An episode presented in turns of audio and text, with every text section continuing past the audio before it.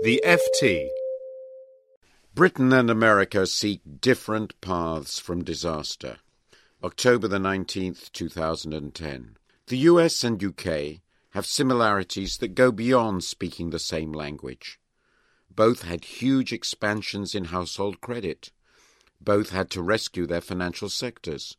Both have watched their central banks push interest rates close to zero and adopt quantitative easing and both have experienced massive post crisis increases in fiscal deficits. Yet a huge policy divergence is now on the way. The coalition government of the UK will on Wednesday announce details of their cuts in government spending. Nothing comparable is expected in the US. In its latest forecasts, the International Monetary Fund has noted this divergence. But the bond markets seem quite insouciant about what is happening in the US, at least so far. We can identify differences in the post crisis experience of the two countries. The US had a much smaller decline in gross domestic product, a peak to trough fall of 4% against 6.4% for the UK, and a bigger increase in the rate of unemployment, a rise of 5 percentage points between 2007 and 2010 against just 2.5% for the UK. US core inflation has also fallen further than that of the UK to 0.8% in the year to September against 2.9%, largely because of the impact of the depreciation of sterling on the UK. Yet the countries also share the lengthy and depressing process of post bubble deleveraging and retrenchment, explained by Carmen Reinhart of the University of Maryland and Harvard's Kenneth Rogoff in their masterpiece, This Time is Different. Both economies are running well below capacity. Both must choose between the short run risks of fiscal retrenchment for recovery and the longer run risks of huge fiscal deficits for creditworthiness. Both rely heavily on monetary policy. But the UK must now rely on it far more than the US, given its sharp prospective fiscal tightening. Why then has this divergence occurred? What impact might it have? How far will the quantitative easing offset its impact? What finally might we learn from this experience about the respective roles of monetary and fiscal policy? The answer to the first question is that the British policy making elite was shocked into sobriety by the Eurozone fiscal crisis. I have argued that the example of Greece, a country without a central bank and limited prospects for a return to growth, is very different from that of the UK. I have argued that the fiscal retrenchment planned in the UK, a cyclically adjusted tightening of 8% of GDP over five years, is excessive. Yet the failure of the US to develop any credible path for fiscal tightening in the longer term is also grossly irresponsible. On the likely impact of fiscal tightening, the IMF's latest World Economic Outlook provides a superb analysis. It demolishes the arguments for expansionary contractions. It shows that previous studies failed to identify episodes of deliberate fiscal tightening. They look instead at episodes of cyclically adjusted deficit reduction, which are a very different thing. The principal conclusions of the IMF analysis are as follows. First, a fiscal consolidation of 1% of GDP tends to reduce real domestic demand by 1% and GDP by 0.5% over two years. If so, the UK consolidation would lower real demand, other things equal, by a total of 8% and GDP by 4%.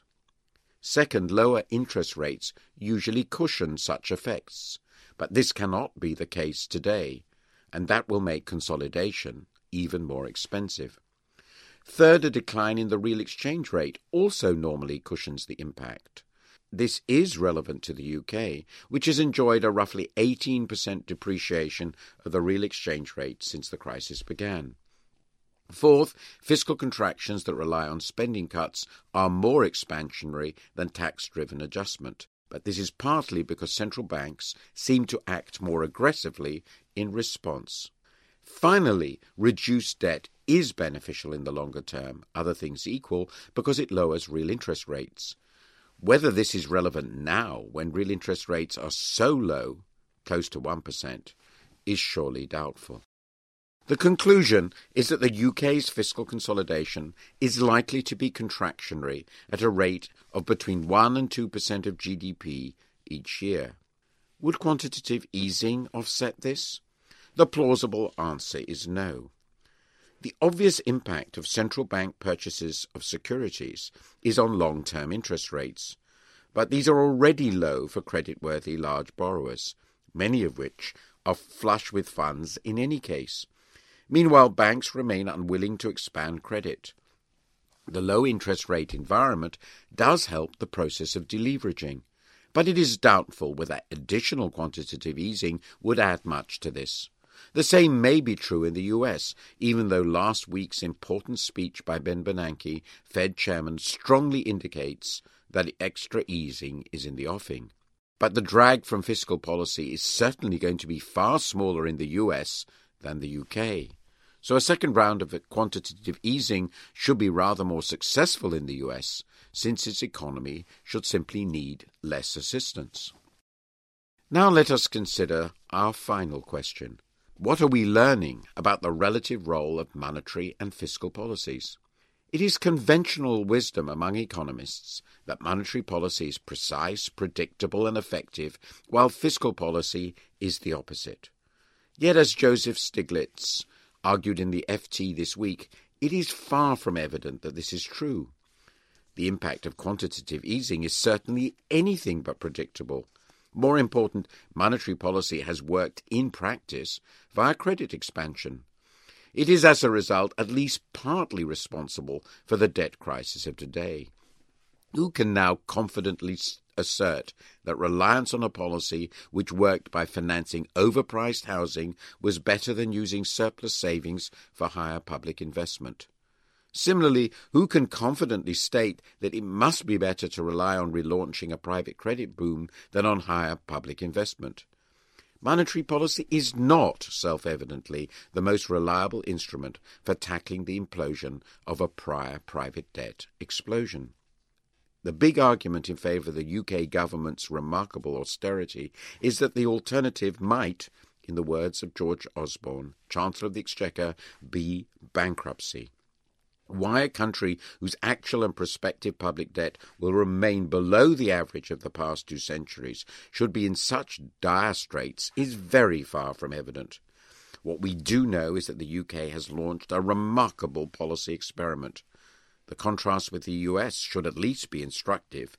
We will never know whether disaster was indeed imminent, but the British are going to learn much, and so will the rest of the world. For more downloads, go to ft.com forward slash podcasts.